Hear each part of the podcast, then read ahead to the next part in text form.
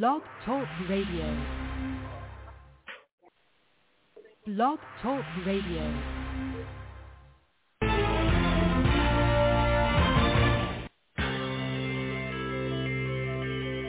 Who is January Jones? She is not a young, beautiful, talented actress on Mad Men.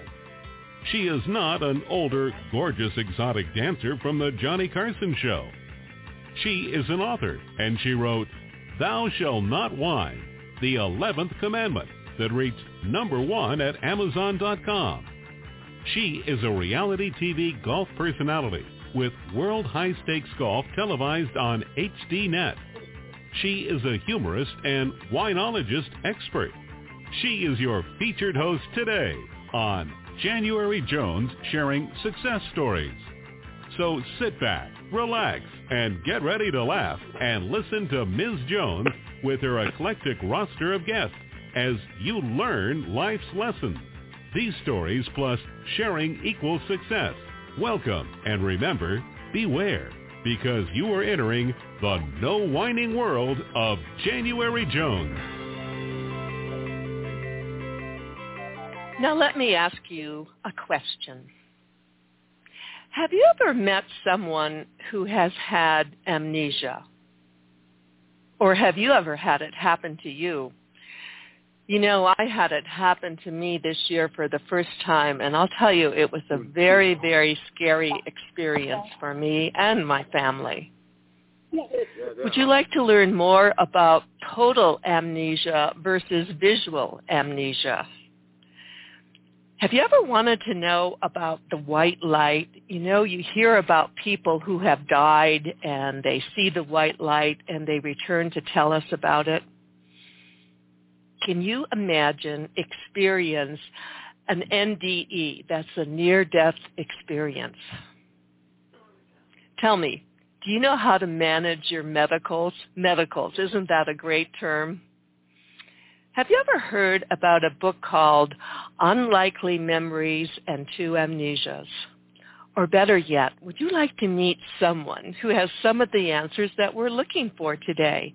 Now, are you ready to learn how to be successful, how to deal with amnesia, and more about the white light? If you can answer yes, or maybe to any of these questions, then you are in the right place, and I would like to welcome you to January Jones Sharing Success Stories. Today I will be introducing you to my guest. She is a success coach extraordinaire, and she will provide us with wonderful information and inspirational lessons and some really, really great advice.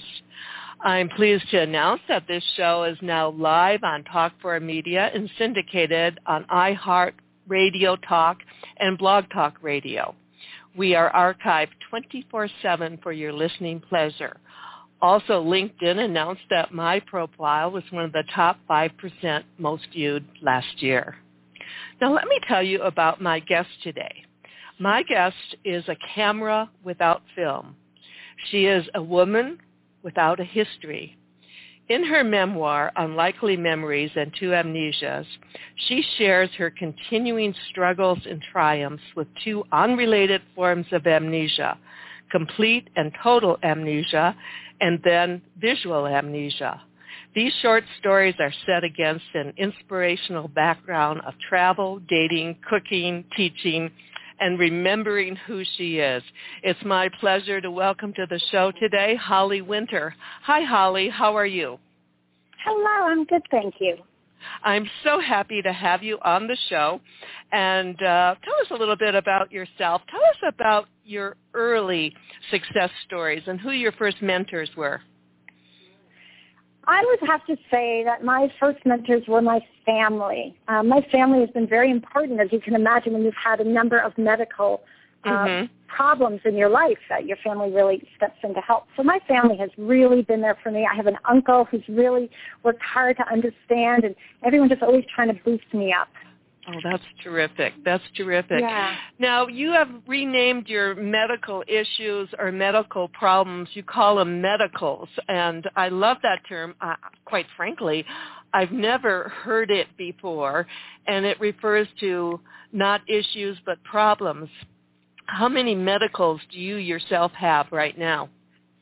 You know, I have probably top four. I have five, but I have top four that I would talk about today. I don't look at medical problems anymore as problems or as issues. They're who uh-huh. I am, they're the way I live, and they're what I've been given. Uh-huh. So um, it's really important. I work with children who are chronically ill also. I'm a teacher. And I really stress to the kids, this is who you are. This is your life. It's your medical. Other mm-hmm. people might see it as a problem, but we don't have to. Um, yeah. And I have, so I have complete and total amnesia. That happened uh-huh. when I was 18 years old. I got an early dose of a date rape drug that took more than one night away. It took my first 18 years. Wow. Um, yeah. And, and then this, a couple years later, I'm sorry, go ahead. And this uh, total amnesia was uh, drug related? Correct. Okay. It was a psychotropic drug um, when I was in college. Um, mm-hmm. Um, so it was like 1980s, and it was not uh, indigenous to the United States. And all they know is that this drug erased everything. I started over. I had to learn language. Oh I had to learn how to walk and talk and use the bathroom. I lost absolutely everything. Wow. And how long did it take you to get your life back again? I'd say a couple of years. Again, I just have such a smart mom and a smart family that they decided to get me right back to college. I couldn't read yet. I couldn't uh-huh. write yet, but they put me in a photography class. And um, uh-huh. so they really worked to try to keep me in the mainstream. Like I had never seen a dog before. Um, I had never seen an insect before. The world was completely brand new. So it took a long time. I've never heard of anything like that. Now you called that total amnesia. And then what's the difference between total amnesia and visual amnesia? So some years later, when I was 24, I was in a car accident and uh-huh. um, my heart stopped. And there was some damage done to a part of my brain that has to do with vision and memory. So I have visual amnesia, which means I cannot remember what anything looks like. I can oh. see it, uh-huh. but the moment I look away, I cannot recall what it looks like. And this uh, continues to this day? Absolutely. To wow. this day, I um, to get home, I use my GPS, or I have to pay very close attention to the names of streets. Mm-hmm. Um, mm-hmm. I know when I'm at my house, I haven't memorized what it looks like, but I drive by it often. Oh wow! So Wow. Yeah, I don't know what my mom looks like. I don't know what my friends look like. I don't know what my car looks like. I, I'm right now talking to you from my dining room. I don't uh-huh. know what my office upstairs looks like if I'm not standing in it looking directly at it. Okay, now if your mom would walk in the room and you would see her, would you know who she is? If I was at my mom's house uh-huh. and she walked in from another room, I know I'm at her house, so I would know that was her. If I were in the grocery store and my mom walked by, I would not know that's her at all. Wow. So you have to be and in she knows that. You have to be in certain surroundings. This must be very difficult to have personal relationships with these issues, dealing with these issues all the time. How does that work out for you? You know, it can be difficult, but it's one of those good reminders that I need to have very good, kind people surrounding me at all times. yeah. so if I'm going to go do something at night, friends will say, do you want us to pick you up? Or uh-huh. we'll meet outside or we'll talk right. first to coordinate. So yeah, I have really good people around me. Yeah. Now, do you have a support group, people that uh, you can work with who have had this same experience? Yeah, that's actually a really good question. Um, the doctors say that I am the only known case of visual amnesia. They don't know of any other cases. There is some on the books that came about from um, people with extensive brain damage, uh-huh. from other things, but they've just never heard of it. So no, I am a support group of one. Wow. I have something that I call my medical cousins. And my medical cousins would be people who have something called face blindness or prosopagnosia. Uh-huh. People with prosopagnosia, they have trouble recognizing faces and people. They'll see a blur where there's a person. Mm-hmm. Um, I can see faces. I just can't remember what they look like. Okay. Yeah. Well, you know, when I saw your uh, profile, I was very anxious to have you on the show because um, I myself, this year, I'm in my 70s now, and I experienced uh, a, a thing called transglobal amnesia. Um, I woke up one day and couldn't remember anything. I couldn't remember Wow. my children, my husband. I couldn't even remember my dog's name. And I was uh, helicoptered to Mayo Clinic and they did a brain scan. Fortunately, after about six to eight hours, my memory came back completely.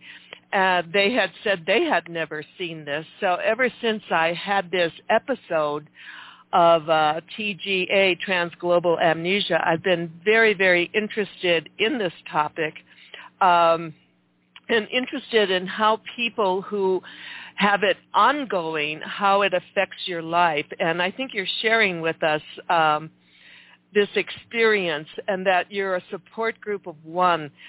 That must get very lonely. you know, well, I am a special education teacher um, Mhm. as well as a writer. And as a special education teacher, one of the things I teach students and I remind myself constantly that we need to lean on our strengths. Uh-huh. So my job is to go, you know what? I'm really good at making cookies. I'm really good at listening. I'm a good friend. I love to travel. Like I have to remember the things that I'm good at Uh-huh. um, because if you wanted me, you know, challenge me to an arm wrestle of remembering what things look like, I would lose. Or if you wanted to talk about my childhood, I can't.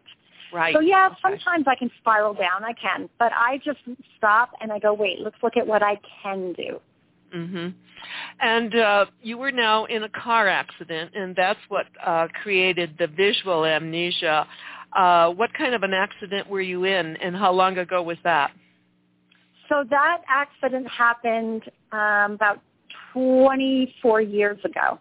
Okay. So I've had a long time to get used to the visual amnesia. Um, Uh-huh. It happened about 24 years ago, and it was um, a car was turning, another car hit that car from behind, and so it was a three-car crash. I was going Uh-huh. 55 miles an hour, the speed limit. yeah. Um, all of us lived.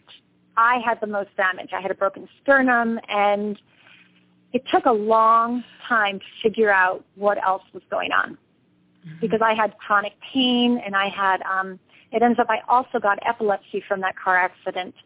I have an unusual kind of seizures. I have visual uh, seizures uh-huh. or visual hallucinations are called. So um, it took a, that was masking the uh, visual amnesia. So it took a while to kind of figure everything out. It took them five years to be able to diagnose me with a visual amnesia. My gosh, I can believe. Oh, that's amazing. Now your heart stopped after the accident, and so technically, you died. And uh, you talk about experiencing the white uh, light, and tell us about what that was like. So imagine the car accident, the pain, like I had that moment of pain, of horror, of terror. When you're in an accident, your, your eyes are open. My eyes were open. I didn't think I'd hit the car because honestly, I'd never hit a car before. Mm-hmm. So to go from total peace to total chaos and pain, and then it all went away. It was just gone. It oh my was gosh. an amazing gift. So I went from chaos and fear and my mind just imploding to relaxing, happy. Um, I felt like I was part of everything. There was that white light. I didn't hear voices. I know sometimes people do. I didn't see any people. Mm-hmm. It was a very amazing experience, something very um, positive, and I felt so lucky to have had it and to have felt it. Well, I want to talk more about it after we take a break and hear from our sponsors.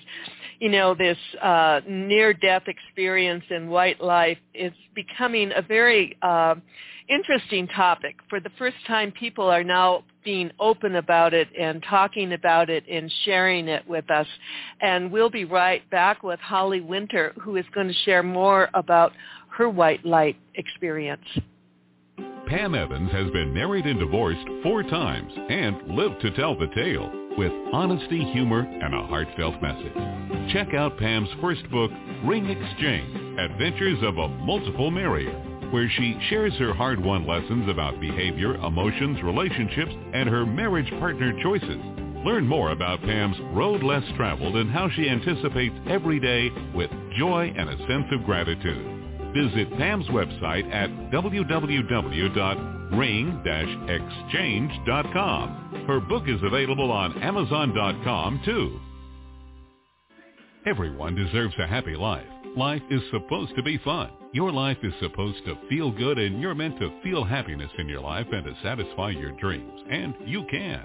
Because the only reason anyone wants anything or does anything is that they think they will feel better in the having of it or the doing of it. They think they will feel better in the experiencing of it.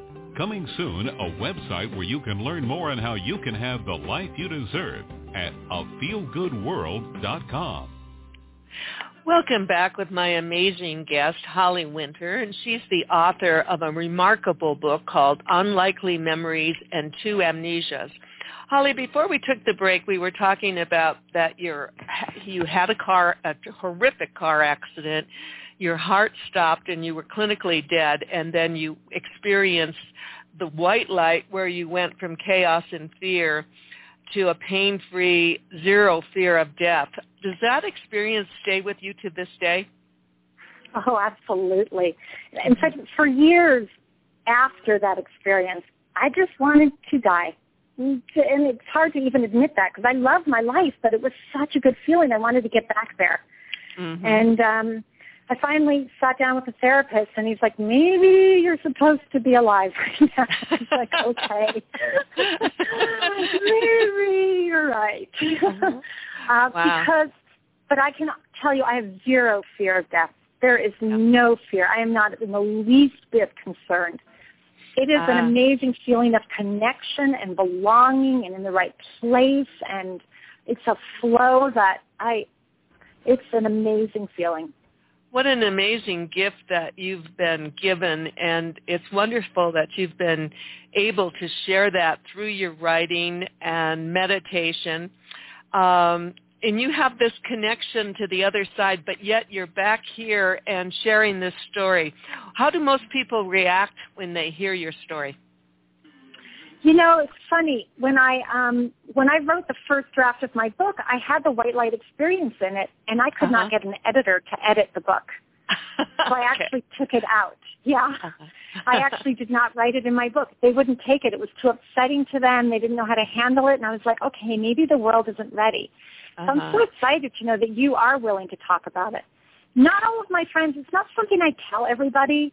Uh-huh. You know, I uh-huh. don't, um, it's sort of one of the, I'm, I'm happy to talk about it. And like you say, the world is opening up.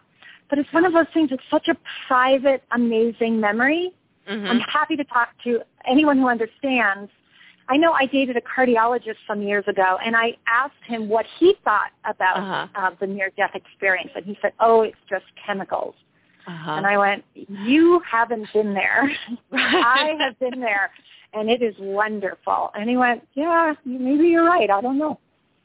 Well, you know, it is something that people have to experience, and once they experience it, it changes their life and their outlook. As a matter of fact, we're putting together a, another book this year. Um, my first book was Priceless Personalities, Success Stories, shared by January Jones. And this next book is going to be uh, Priceless Personalities, White Light, near-death shared stories. So we will hope to be able to include your story in the book. And I agree with you. Um, it's amazing that now that people feel they can talk about it, more and more people are bringing this topic to the forefront every day. Don't you agree? I do agree. I agree. And I, I'm so glad you're doing that book. I think that's a great, great book to put out there. You have very good ideas for books, my dear. oh, um, thank you. We will keep you posted. I, I hope so. You know, when it's something that if one person goes through it, yeah, maybe. But so many people, as you say, have gone through it, just like amnesia. Like you've just told your amnesia story. I cannot tell you how many people walk up to me and say, mm-hmm. I actually had amnesia, but I've never told anyone. Right. Yeah. Yeah. And yeah. you know, you, you after you go public with it, it's you're right. It's more and more people share their stories because it's kind of a strange story to share. A lot of people can hardly believe it. Also, it kind of leaves you uh, frightened. After my experience, you know, you worry about it happening again when you don't expect it. Uh, so far, I've been lucky on that one. You know, let's talk a little bit uh, how you manage your medicals because now you have four issues that you deal with. And I know some days are tough, but some must be even tougher. and uh, you have to have a plan here. What do you do? So um, for each of my medicals, you're absolutely right. I do have a plan. For celiac, you know, I, I cannot eat any gluten, and I'm very, I'm not one of those people who said, oh, I'll just take a little gluten out. I uh-huh. cannot. I have an autoimmune reaction to celiac. That changes an adult. I carry protein bars with me all the time. Mm-hmm. Before I go to a restaurant, I call to see if they can accommodate me. If not, I see if I can go to a different restaurant. There's a lot of choices. Uh-huh. Um, with now, my now, uh, going back to the celiac, did you always have that? Did you have this as a child, and how did you discover that you had it? My mom remembers as a child I got stomach aches a lot, and that I didn't like pizza or sandwiches, which other people tend to like. Yeah. um, it was adult onset that um, didn't follow the course that they expected it to call, follow. You know, I just had symptoms that made no sense to the doctors, so it took uh-huh. them a while um, but boy, it changed my life when I figured it out. It really did. Yeah, and I you know I, I know this is very hard to diagnose. I have a friend who went through many years uh, dealing with this before they finally realized that she had to go on a special diet. Like most things, this is also becoming uh, more public and people are talking about it. I think this is a good thing to share with families who have children who are dealing with this problem and uh, people don't realize what what's at hand. Don't you agree? I agree. I agree. And I actually mentor quite a few people who become celiac, and I point them toward brands that I think they'll like and stores that are more helpful. Uh-huh, um, uh-huh. I, I, yeah, I think it's not a cure-all for everything, mm-hmm. but man, if that's your issue and you can just change your diet and feel healthy, I consider that pretty lucky for myself. Oh yeah, yeah. It's a simple solution, but it's difficult to discover. Now let's talk about your heart, and uh, you have a heart monitor in you. So no, I have something called supraventricular tachycardia, which is where my my heart will beat off rhythm, and it'll okay. beat really fast. So I could be sitting in a chair, and it could go up to 180 beats just sitting oh in God. a chair uh-huh. which is kind of like jogging. I'm like, hey, do I get the benefits of jogging while I'm sitting still? That would be awesome. Um, I did have, I had surgery and they fixed it. So I, I just have to be careful. If I get too tired or too run down, if I get dehydrated, the heart mm-hmm. can start its business. So mm-hmm. again, that's part of my plan to make sure that I am just staying healthy. Now, did you have this condition before the car accident, or was this something car related to the accident? That was also related to the car accident. Okay, okay. And um, the other thing that you're dealing with, of course, is the amnesia. Um, talk about what it's like living with that a little more, please. So the complete and total amnesia, where I lost the first 18 years of my life, um, mm it's it's not hard to live day to day with that unless someone says, "What was your favorite candy when you were a kid?" or mm-hmm, "Do you remember the first time you rode a bike?" Uh-huh. Um, I was with friends yesterday, and the friend said, "I remember reading this book as a kid," and I went, "Really? You mm-hmm. remember?" Mm-hmm. Yeah. That's amazing to me to be able to remember. Um, I do have three memories that came out, and I do write about this in my book. Um, I did get three memories back. I went to a brain center, and they did a bunch of brain stimulation. So, um, uh-huh. but that's it, three. What? Share with Um, us those three memories, if you could. I'd love to. I would love to. So one of the two of the memories are about a younger brother. I have no Mhm. idea how he made it. He bubbled out, but he did. One is an auditory memory, and it's him saying he's wearing a vest, and he's saying, "This is my best vest in the West." I know that may not sound very exciting to anyone else. I called my mom, and my mom said, "Oh my gosh, your brother, when he was four years old, he had this vest, and he wouldn't take it off, and he Uh-huh. called it his best vest in the West." So Oh, I can't tell you how exciting that was, right? Mm-hmm. And then about two weeks later, I had another memory of my brother, and he was standing in a little building watching trucks build a road. Now, I had no idea what that meant. So I called Uh-huh. my mother, uh-huh. my, my mother, my memory, and I said, Mom, and she went, oh, you don't know this, but there used to be a little tree house next to our house, and your brother loved to climb the tree house, and they built these roads. And I went, uh, the roads weren't always there? I, uh-huh. see, I, thought the roads were always there. I didn't know. Uh-huh. So again, just a little bit mm-hmm. more, another little piece fit in. Mm-hmm. The third memory is my favorite because it's a memory about me. And a lot of people question amnesia. They say things like, can't you just do hypnosis? Uh-huh. Only in the movies, I'm afraid. hypnosis really, yeah, it doesn't work in real life. I, I tried. I did try. Um, it doesn't work. This memory as of me riding my bike, I'm about uh-huh. eight years old, and uh-huh. I have one hand off the handlebars. Okay. And that memory is not only a visual memory, but it's a feeling memory. I have the feeling of freedom, that, that mm-hmm. you know, mm-hmm. feeling when you're a kid riding your bike. So those are my memories of my childhood. That's all I have for the first 18 years. Well, that's wonderful uh, that you have those, and uh, it's so yeah. great that you have your mother there to validate them for you.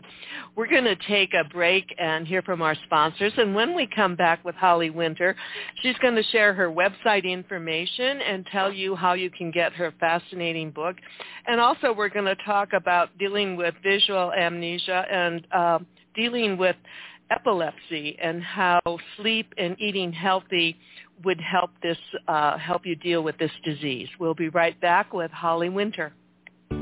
Nicholas Hazel is a senior member of the Association of Applied and Therapeutic Humor and author of Laughter, the Drug of Choice. Scientific research is discovering that our bodies only hurt when we don't laugh. For anyone interested in a laugh out loud collection of medical terms and poetical music, often at the expense of health professionals' love and life, Laughter, the drug of choice, is just what the doctor ordered. Do you want to learn how to live into your dreams? One Door Closes, Overcoming Adversity by Following Your Dreams. The new book by Tom Ingrassia and Jared Chrudimsky captures the thought-provoking stories of 16 people from all walks of life who have triumphed over adversity to achieve their goals. Plus, you'll get 10 self-assessment tools to design your own blueprint for success. Unlock your true potential. Fulfill your dreams. Be inspired. One Door Closes is available from Amazon.com. Both Nick's book and Tom's book are fantastic books that I highly recommend. They would make great gifts um, if you're looking for something special to give someone as Valentine's Day approaches. We're back with uh, Holly Winter, and we're talking about her uh, priceless book, Unlikely Memories. Holly, let's talk about uh, how helpful it is with having friends who are there to help you get through and deal with your visual amnesia. So because I can get lost very easily, mm-hmm. um, I can um, really lose my way unbelievably. Having people around helps all the time. This past weekend, I went out with friends, and I didn't know where the bathroom was. And a friend mm. could say, you're going to go down this hall, you're going to turn left, you're going to turn left. You know, like they know how to give me directions. They know how mm-hmm. to help. Mm-hmm. Um, I don't spend time with people who tease me or hide on me. Um, uh-huh. if my friend walked up and I wasn't expecting her, I would not know it was her. Okay. So people you know, might want to be a fly on the wall next to me. I don't spend a lot of time with that kind of person, or I try not to. There are stories in my book of um, going out with a group of friends, and I went to the restroom, and I came back, and they completely disguised themselves. Oh dear, um, dear. yeah, so I couldn't, I couldn't find them, and a waiter helped me figure it out. That oh. I did not want to be friends with these people anymore. No, no. Yeah. you know that would be an awful experience. Holly, could you share with my listeners? your website information and tell them how they can get your book. Absolutely. Um, hollywinter.com, all you have to know, H-O-L-L-Y. Um, hollywinter.com. You can buy the book. You can uh, find my Twitter, uh, connect to Twitter there. Um, and the easiest place to buy my book is Amazon. So you go to Amazon, you type in Unlikely Memories and Two Amnesias, Holly Winter, and you'll go right to the book. It's okay. also on Kindle and Nook. Good. It's on every e-format. I also have a version of the book for teenagers. I oh. find teenagers are incredibly interested in uh-huh. amnesia. So I um, made two different versions. So if you go to my website, you can see there are two versions. Oh, that's terrific. That's wonderful. Now let's talk about you also have to manage your epilepsy. Now, did the epilepsy was that generated by this car accident also? It was. Uh-huh. So I'm very lucky. Um, I have epilepsy, and I have gone through significant nutritional counseling. I have done everything possible to get my epilepsy as small as it could possibly go. Mm-hmm. For the last year and a half, I've been off medicine, which is pretty exciting. Wow. And I know every month I could end up back on. I could end up back on. But I have found what works for me. I cannot get too tired. I cannot get too hungry. I Mhm. cannot get too stressed. Mhm. Um, I have to really, if I if I get seriously tired, I go take a nap. I absolutely take care of my body. Mhm. And the number one thing that's helped with my epilepsy, I went in um, for an epilepsy monitoring where they hook you up to wires and Uh-huh. they watch your seizures in another room. It's Okay. a crazy experience. Uh-huh. yeah, I Um, can imagine. you want a good time. People watching your brain waves for fun. Um, And it was a very stressful environment. At the time, the monitoring unit had four beds. So people would come into the beds, they'd have seizures, and it was a difficult situation. To Uh-huh. relax, I would meditate. Okay. I did not know that by meditating, I was cutting down my um, my seizure levels. They Mhm. have it on they have it on record, and so they actually gave me a copy. It's one of my most valuable knowledge bases for my medicals. Is that they gave me a copy. They showed that when I started meditating on this one day, my brain waves were huge. I was upset. I was Uh-huh. stressed, and within a minute, they're all evened out and calm just Oh my by gosh. meditating. Yeah. Now, who taught you to meditate, or did you teach yourself? You know, I have been part of a meditation group here in, in Denver for some years. Just Mhm. I knew it was supposed to be good. As you can see, I have several issues with my brain.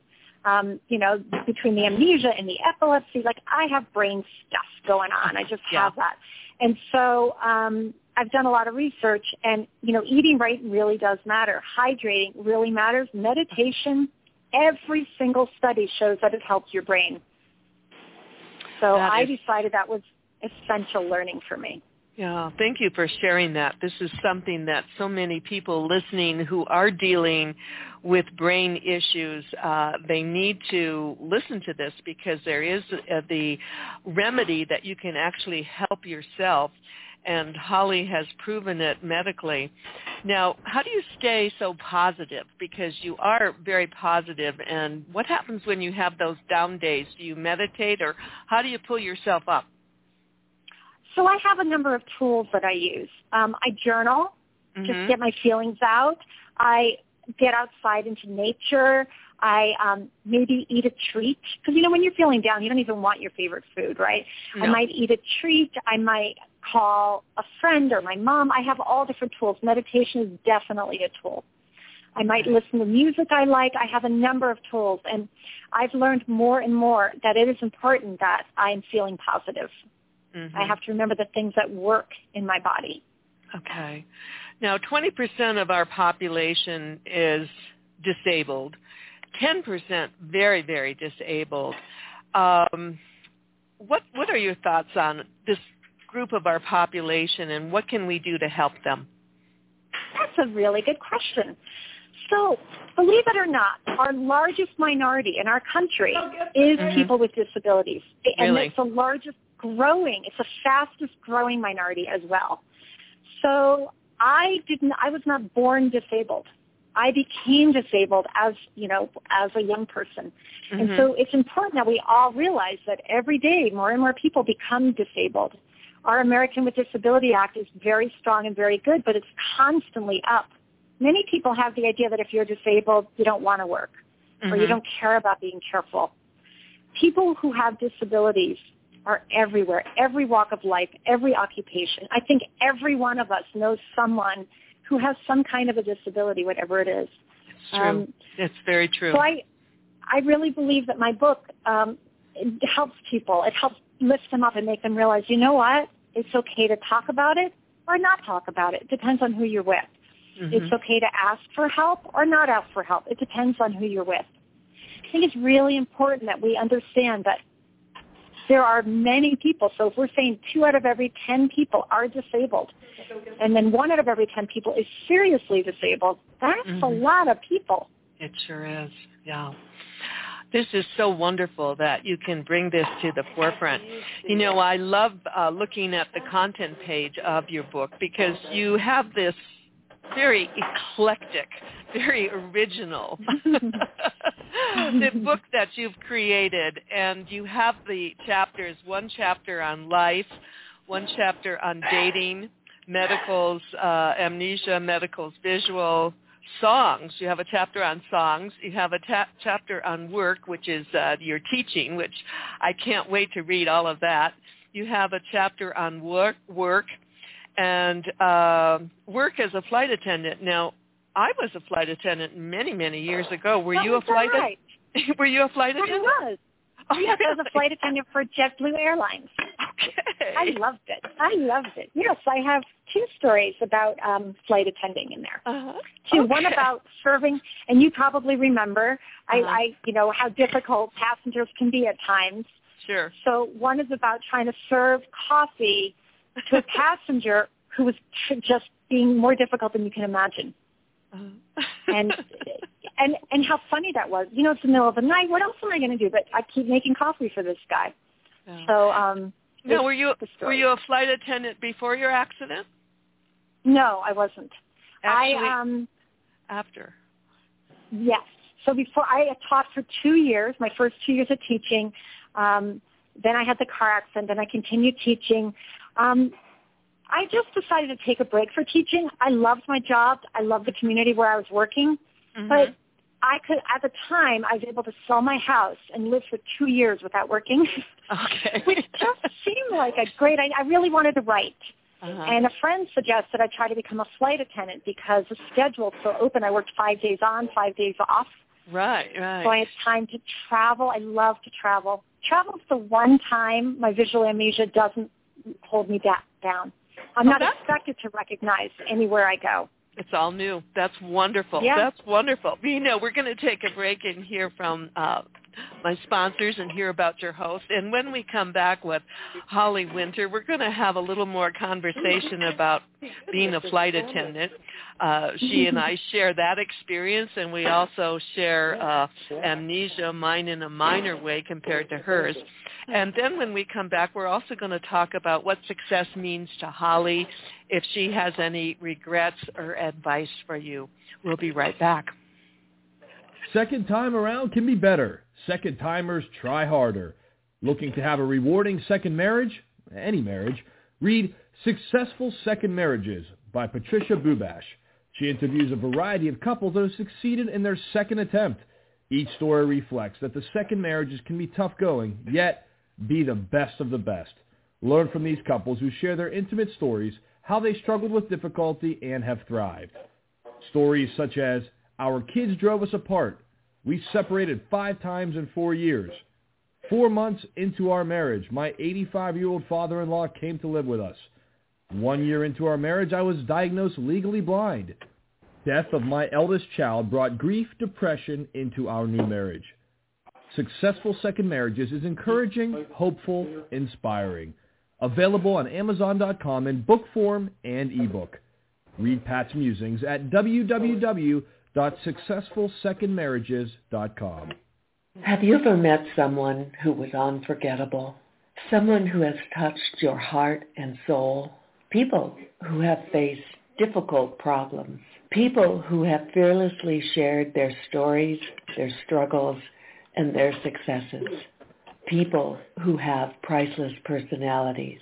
In my new book, Priceless Personalities, Success Stories Shared by January Jones, I am honored to be able to share with you people dealing with problems such as incest, molestation, child abuse, drug abuse, polygamy, unemployment, scandal, starting over, self-esteem, and workplace issues. My guests have all been exciting, eclectic, and energizing. They will amaze, amuse, and even astonish you. You will adore getting to meet them at Amazon.com. My book is now available two for one, paperback and Kindle editions. Are they out there now? Welcome back with uh, a priceless personality that we're interviewing today on the show, Holly Winter. Now, Holly uh, shared with us that she is a writer and she also was a flight attendant. Was it hard for you to get hired as a flight attendant with all of your medicals? You know, one of the things I like about the ADA is they're not to ask you about the medicals. So I oh. did not disclose any of them. And uh-huh. really, if you look at it, um, at the time, my I was on medicine for my epilepsy. That wasn't a concern. Mm-hmm. Um, my heart problems hadn't hadn't bubbled up at that point. Mm-hmm. My past, of my childhood, certainly wouldn't come into question as a flight attendant. Right. And for the visual amnesia, it was a perfect job for me because it was the man in 12B who wanted coffee or the person uh-huh. who sat, you know, in 25A. So yeah. I was able to just memorize. So it, they did not show problems at all. Mhm. Mhm. That's interesting. And how long did you fly for, Holly? You know, I flew for um a year, just a year, and then my seizures got such that it was time to stop. And I was mm-hmm. really sad to stop. Mhm. Mhm. I said, "Who did you fly for?" Well, I flew ancient history uh, on the East Coast for for Eastern Airlines, but we're an airline oh. family. My husband's a retired airline captain, and two of my daughters were flight attendants, and uh, another daughter's a pilot. So we are all flying all the no time whenever kidding. we can. Um, you know, let's talk a little bit about your writing career because I'm looking at the contents in your book, and each one of these chapters, I could actually have you back for a whole show on each chapter. How long did it take you to write your book? It took several years. This writing has been um, it's shown up in various places. I've sold some online. I've I've sold some in newspaper and print, and so mm-hmm. it was mm-hmm. finally time to collect it all together. It's taken a couple of years to get it all pulled together. Okay. There were some uh, several New York publishers who were interested in publishing it, but it got so difficult writing and rewriting and what they wanted, and then they would change their minds when you were done. And you probably heard that from other people. I just oh, said, sure. you know, I I'm going to do it my way. Well, I think that's wonderful. And you know, this is a great advice and encouragement for anyone out there listening to us because there uh, there are so many things now available that makes this writing process quite possible. All you need to do is sit down and do it and uh, go on the internet and you can get all sorts of help. Don't you agree? You're right. And I'm I'm very lucky. I I had connections and I talked to people to get the help. And I'm lucky uh-huh. women like my book because they can relate to the stories. Sure. Men like my book because I'm so auditory because I'm not visual. They feel uh-huh. like they can read a woman's mind. and it's ended up being a gift book for so many people with disabilities to kind of lift them up. And and, mm-hmm. and I'm glad you mentioned the chapters of my book because it's really important to me that my life is not only my medicals. Right, right. And this is what I love about your book. Uh, it's so eclectic, and some of these titles um, on teaching, you have uh, teaching middle school, teaching high school, kindergarten. They don't know about crayons, and what are what are David days? So that was about a boy when I taught middle school who was. Um, very, very ADHD. And when he didn't take his medicine, we had to, no kidding, we had to walk down a hall and sit in a locked closet with him with a little window and a light mm-hmm. until his medicine took effect because he might hurt himself or hurt somebody else. Wow. And wow. Um, I get a lot of feedback on that one. And it's as much a story of how hard it can be when you have so many things to do to sit in a closet and how could a boy forget his medicine every day? Yeah. As much as that, you know, so many people are anti-medicine I yeah. sometimes it's really important to be on medicine. It really matters. I'm all for the natural way, but sometimes you really need it. So mm-hmm. um that that boy was a challenge and you know, it's part of what you do every day. and what are uh, just briefly, what is your free solution for raising test scores for any of our parents out there listening? You know, um what I believe is that it's important that um, they start testing closer to the end of the year. Most people uh-huh. don't realize they test kids for their yearly progress at the 75% mark of the year. So at the uh-huh. third quarter, they test, even for work the kids haven't learned yet. Uh-huh. So uh-huh. Um, special education students are made to take a test even if they can't read. Well, of course they're going to fail. Mhm, Um, mhm. students who don't speak English have to take that test even if they don't speak English. So people don't realize when they look at a school and look and they evaluate a teacher, well, how many special ed students did they have who we already know can't read on grade level? Or how many students cannot speak English? Well, this So- is uh, this is fantastic uh, advice, common sense solutions from someone who is right out there on the front lines teaching special ed. You know, Holly, um, before we end the show, could you tell us what success means to you today as we're speaking? Yes. Thank you for asking. Success means that you're going to wake up every day and do your best. It may not be what someone else thinks is the best, but Mhm. it's going to be that you learn to feel good for what you can do. You're not going to beat yourself up for what you can't do, but you're going to learn to say, huh, look what I can do. I can do a lot. Success is having the tools to keep yourself on track and, and acknowledging sometimes you're high, sometimes you're low, sometimes you're feeling good, sometimes not. But success means that you know that you have the tools to keep yourself as good as you can be. That's such great advice. Uh, find your strengths and make them stronger. Build on your weaknesses. These are things that uh, everyone out there can do. Holly, before we go, do you have any regrets or things you wish you could do over? No, I don't have regrets. I, I really honestly don't live my life that way. I Uh-huh. I'm sort of lucky. I do something if I want to. Um, I would al- I, travel is my number one favorite thing. So I always fit as much travel into my life as I can. That would be the closest to a regret. But I do a pretty good job getting a lot of travel. And Oh, good for you. And you know, as difficult as amnesia is, and uh, you've experienced it uh, in many ways, uh, it does force you to live in the present, doesn't it? It really does. Yes, Mhm. it's it, you know when you've had medicals, you know you could have more or they could get better. You had you learn to just seize every day and say, I'm going to enjoy today because I'm pain free. I'm feeling good. And you know, Mhm. January, thank you for sharing your amnesia story because that's really big. That's Well, you- big and scary, and to be out of control and not know. I want Well, you to know, know- I know one person who had your kind of amnesia, Oh, and really? it was the same exact thing. Yes, um, a woman probably in her early seventies, Uh-huh. and um, you know, she woke up and her children said, "Oh my gosh, I got her to the hospital. It was a Yeah. horrific day." She Uh-huh. went to sleep, woke up the next morning, and everything was back. I know that that was what was so amazing. I'm so thankful. Um, however, it really does make me empathetic for people who have to deal with it all the time. I I was lucky to recover so quickly. I've never talked about it on the air before, and uh, thank you for prompting me to do that. I want to thank you so much for coming to visit with us, Holly Thank Winter you. and I will have you back because I'm just so excited about talking about all the chapters in your book. To my wonderful listeners today, we hope you've enjoyed this show. Hasn't it been interesting? My upcoming guests are for the show are all exciting, eclectic like Holly, and energizing. They will amuse, amaze, and astonish you. This is the show where you hear inspiring information that will help you to become successful too. I'd love to welcome you to our wonderful No Whining world. We love sharing our stories, our struggles, and our secrets for success. It's our hope we can encourage all of you to emulate our guests today and every day.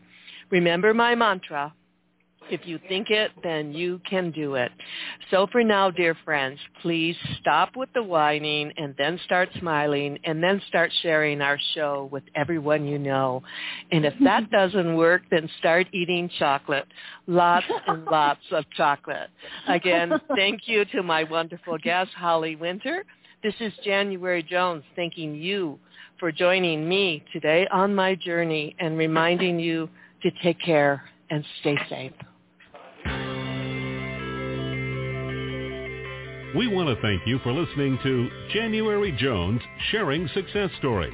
Always remember Ms. Jones' personal mantra, if you can think it, you can do it. That's what all of our guests have done with their lives, and so can you. You are the ultimate success coach in your own life. All you need to do will be to start sharing your own story with your family and friends. We hope that our guest stories will encourage you to explore an equation in your future that will combine your creativity plus connecting with others will enable you to be successful too.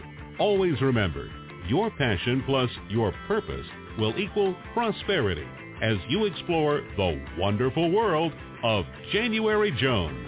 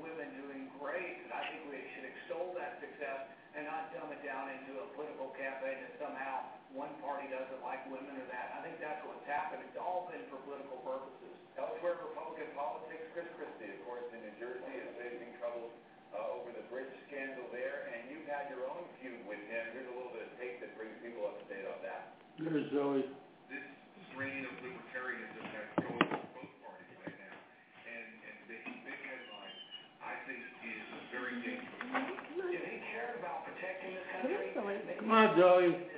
You don't want to come in? give me all the money you have in Washington. Maybe he should start looking at cutting the pork barrel spending that he brings home to Kentucky. But I doubt he would, uh, because most Washington politicians only care about bringing home bacon. Did you get your, yeah, you got your copy.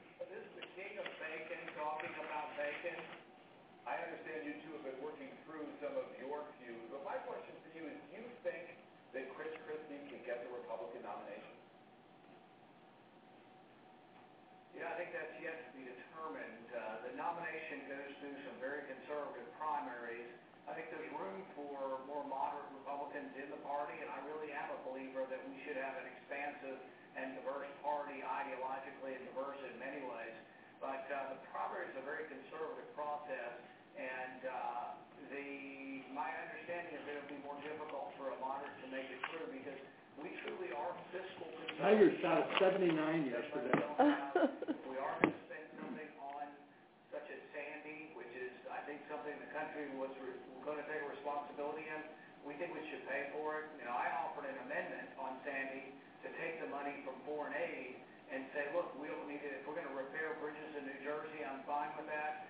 And if we're going to repair houses and roads. Kim Mickelson withdrew repairing on Friday. Pakistan Oh. because it's a limited amount of money, and actually, really, we're borrowing about a million dollars a minute, a lot of it from China and Japan. I don't think we should do that, and we need to set priorities and say, if we're going to help New Jersey, it ought to be paid for. That's why I think that there was a debate over him sort of lecturing Congress and saying, give me, give me, give me all this money, and all I was asking for, and many other Republicans were asking for, is that it ought to be paid for through spending cuts in overseas spending. Final political question for you. Whoever the Republican nominee is, is a big chance, as we look at it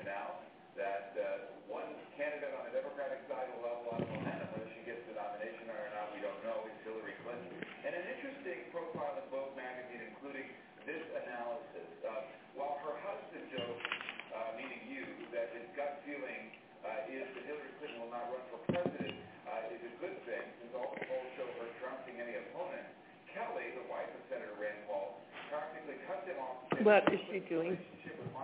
Zoe, what are you doing? even as for a spouse, I would say his behavior was predatory, offensive to women, she tells me. Are these issues something that you really think will be fair game and an appropriate part of the campaign? Should she be the? Well,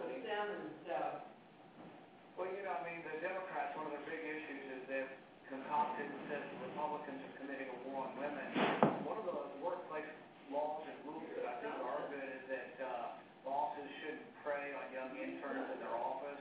And I think really the media seems to be, have given President Clinton a pass on this. He took advantage of a girl that was 20 years old and an intern in his office. nice There to is no excuse put out a fire, but at the cost of twenty dollars an hour. I think our fire days are over. I'm gonna go sit and put a blanket on me. having an affair. I mean, this isn't me saying, oh, he's having an affair, we shouldn't talk to him. Someone who takes advantage of a young girl in their office, I mean, really, and then they have the gall to stand up and say Republicans are having a war on women. So yes, I think it's a factor. Now, it's not Hillary's fault, and I mean, it should be, it is, but it is a factor in judging. had a- Clinton. an affair, how Is this something that Hillary No, Clinton. be judged on if she were a candidate in 2016? Yeah, no, I, I'm not, I'm not saying that. This is with regard to Clinton, and sometimes it's hard to separate one from the other. But I would say that with regard to his place in history, that it certainly is a discussion, and I think in my state, you know, people tend to sort of uh, frown upon that. We wouldn't be, you know, if there was someone in my community who did that, well, they would be socially, uh, uh, we would disassociate from somebody who would take advantage of a young woman in the, in the workplace. All right, Senator Rand Paul, a lot of ground covered, a lot of ground still to cover, and uh, hope to have you back, Senator. Thank you as always. Thank you. I want to turn now to the Assistant Majority Leader in the Senate, Democrat from Illinois, Dick Durbin. Senator Durbin, welcome back. I certainly want to talk about the State of the Union, but I, I don't want to let that go. Uh, as a Democrat, somebody who was squarely behind uh, President Obama when he ran, if Hillary Clinton is the Democratic nominee, are these issues about the former president relevant to her? Is it an appropriate area of scrutiny, you think, in, in a 2016 campaign? Listen, uh, David, Hillary Clinton has established her own reputation, her own name, and uh, her own basis for running for president. Should she choose to do it. shop The issues that were raised by Don't know. Senator Paul have been litigated in the public square for over a decade. For goodness sakes, let's judge Hillary Clinton based on her talents and her vision of America should she choose to run for president. Hard to separate one from the other, he just said. Well, I think it's, you've got to be honest about it, though. I mean, it- there are people uh, who believe that though he may have done the wrong thing, he paid a heavy price for it in terms of the impeachment trial and beyond.